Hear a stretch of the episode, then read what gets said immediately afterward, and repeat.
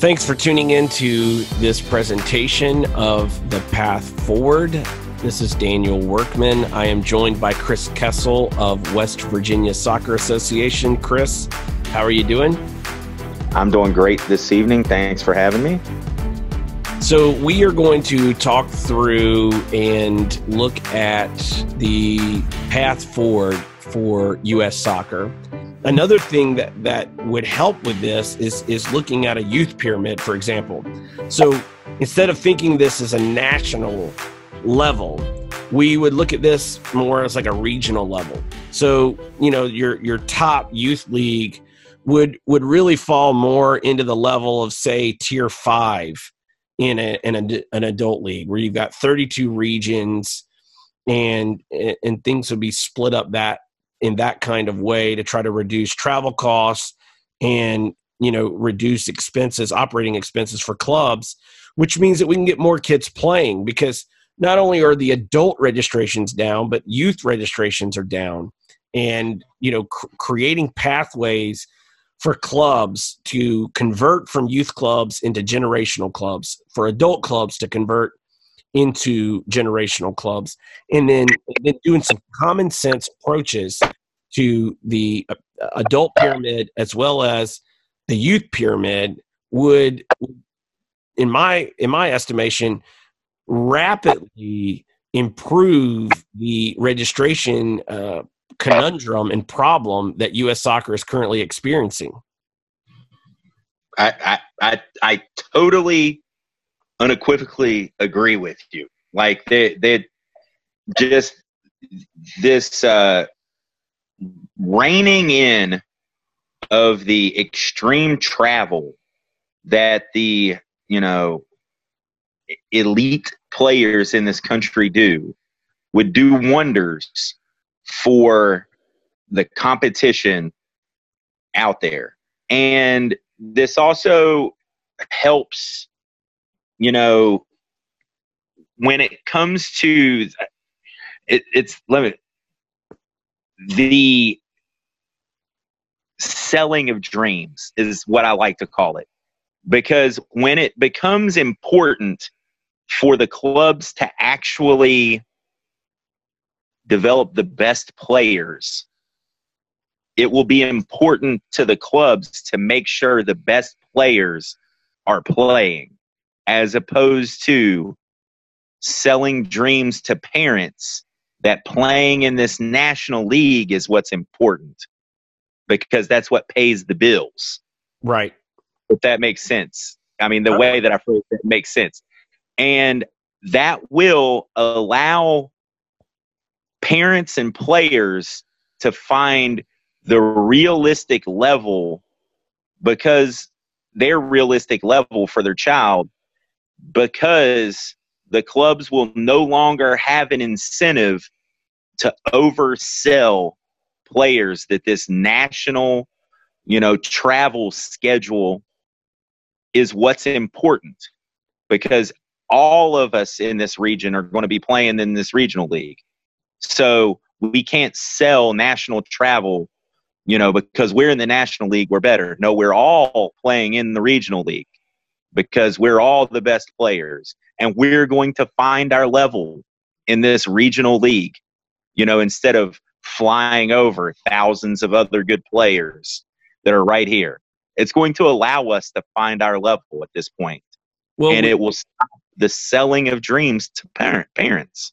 Agreed. And and you know one of the things that i think is often missed when we look at youth soccer in America and travel is is the amount of wasted time that could have been development time for players. Yeah. They are in cars, where they are in team buses or on airplanes traveling just to go play a match. They'll travel, you know, five hours to play a 90 minute match and then drive five hours to get back home. And in, in all of that, that 10 hours they they would have been much better off as a player if they spent that 10 hours out on a soccer field rather or than driving you know better off, people. better off as people they would be able to have other interests when we hear about burnout It's because soccer is their life because they're spending so much time traveling to and from it oftentimes. That 10 hours would have allowed them to have a hobby or to do better in school or to play another sport with their friends. Like burnout is a multifaceted thing, and reducing the travel will reduce the burnout. Certainly. And you know, I as as as I kind of look through, you know, the the landscape of American soccer, one of the things that really frustrates me is the fact that we get so obsessed with what we've been doing. And instead of looking at where we should be and then working on how to get there, we go, well, here's where we are. And and and we just get overwhelmed by the current reality. This thing is just kind of like cancer is just grown out of control. And you know, we could sit here until we are blue in the face and, and point fingers and look at U.S. soccer and their poor management and leadership in this in this you know scenario. Um, but but the truth is, is the way forward, the path forward for U.S. soccer is connectivity, and so the way that I see this is what is necessary for the growth of American soccer what is necessary for the growth of individual clubs in American soccer is being connected to, related to other clubs in a in a network of leagues, in a pyramid style league system and association like the United States Association of Soccer Leagues, which then provides this common uh, platform for overcoming disagreements because there there are always going to be ideas. There, there's going to be opinions. Everybody's got them. And and so one of the keys to overcoming any objections or any uh, uh, situations where there are conflicts is is to come into an, an association like the USASL where you are already saying we agree to these basic standards as a league. And you know when when we say we're going to play fall to spring we're going to play a minimum number of fixtures and you know we are going to be a league that is owned by equally by its member clubs and you know and you have these basic rules it doesn't say it doesn't say that the US ASL, it's not the idea that there needs to be micromanagement of a regional league taking place in West Virginia. What it what it's saying is is that look, in order for us to be connected, we've got to have some shared principles and some shared values. And and this is the thing for me as we kind of bring this to a close where where I want to to kind of land and and that is in order for us to build a, a better mousetrap for American soccer, we have to understand that that better mousetrap must include connectivity. It must be about relating to one another as clubs, as leagues, and and and to do that, the glue is common shared values and principles.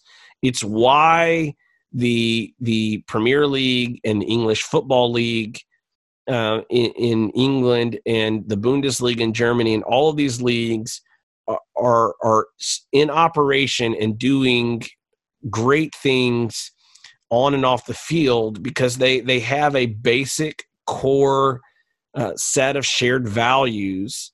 And you know are they perfect everywhere? No. But but it's the glue that keeps this thing together. And right now, we have no glue that keeps anything together in American soccer. If we don't like it, we just run off and do our own thing and we try to fight back and fight and do and this and that rather than going, you know what?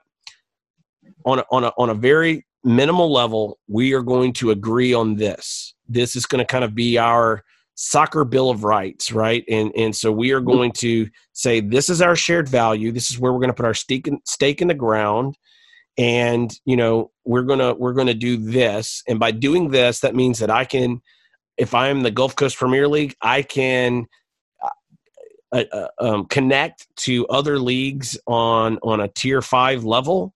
Um, i can also establish connections to an npsl at a tier four level above me.